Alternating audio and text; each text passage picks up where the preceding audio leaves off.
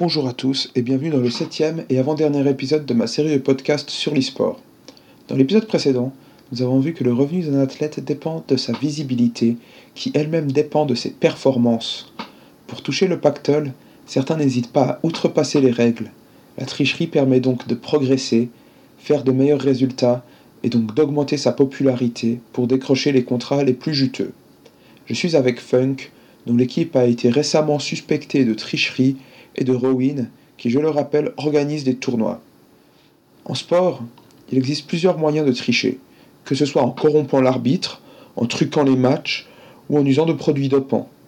La tricherie est non seulement antisportive, car elle donne un désavantage à l'adversaire, mais est aussi dangereuse pour la réputation et l'image du sport lui-même, comme le montrent les divers scandales de dopage dans le milieu cycliste.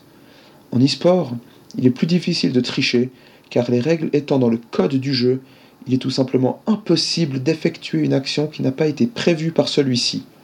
Mais il existe des logiciels, nommés MapHack, qui permettent d'avoir, en plus de sa vision, celle de son adversaire, ce qui nous donne de précieuses informations. Funk, le fait de jouer à distance augmente-t-il la tricherie? Euh, bah ça c'est clair parce que si quelqu'un est en face, tu vois son écran, tu, sais ce qui se passe sur son écran, il peut juste pas tricher en fait. Tandis qu'en ligne, bah, tu, tu sais pas ce qui se passe derrière lui. Il peut tout à fait tricher. Donc le fait que ce soit en ligne, ça augmente énormément la tentation. Euh, jamais réellement de tricherie. J'ai eu des coups, disons, plutôt euh, qui n'étaient pas, euh, pas, pas, très fair play, comme par exemple à l'époque sur CS 1.6, on pouvait changer son tag. Quelqu'un avait mis un tag en fait d'un CT, donc d'un policier. Puis du coup, un terroriste a cru que c'était vraiment un, un joueur, il lui a tiré dessus, ça a révélé sa position. Et euh, du coup, on a eu, en gros, c'est un peu le seul cas, mais on jamais vraiment de tricherie en fait. La tricherie en e-sport est donc liée à la distance qu'il y a entre les adversaires, car comme le précise Funk Heroin, la proximité dévoile immédiatement les tricheurs. Mais qu'en est-il du dopage?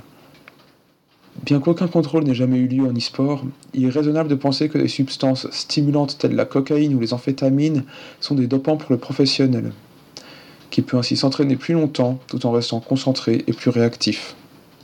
Nous arrivons au terme de cet épisode. Il faut surtout retenir qu'en sport et en e-sport, l'anti-jeu, la tricherie et le dopage sont présents. Je vous donne rendez-vous pour le dernier épisode qui sera la synthèse des sept épisodes précédents. C'était Zacharia Franière, à bientôt.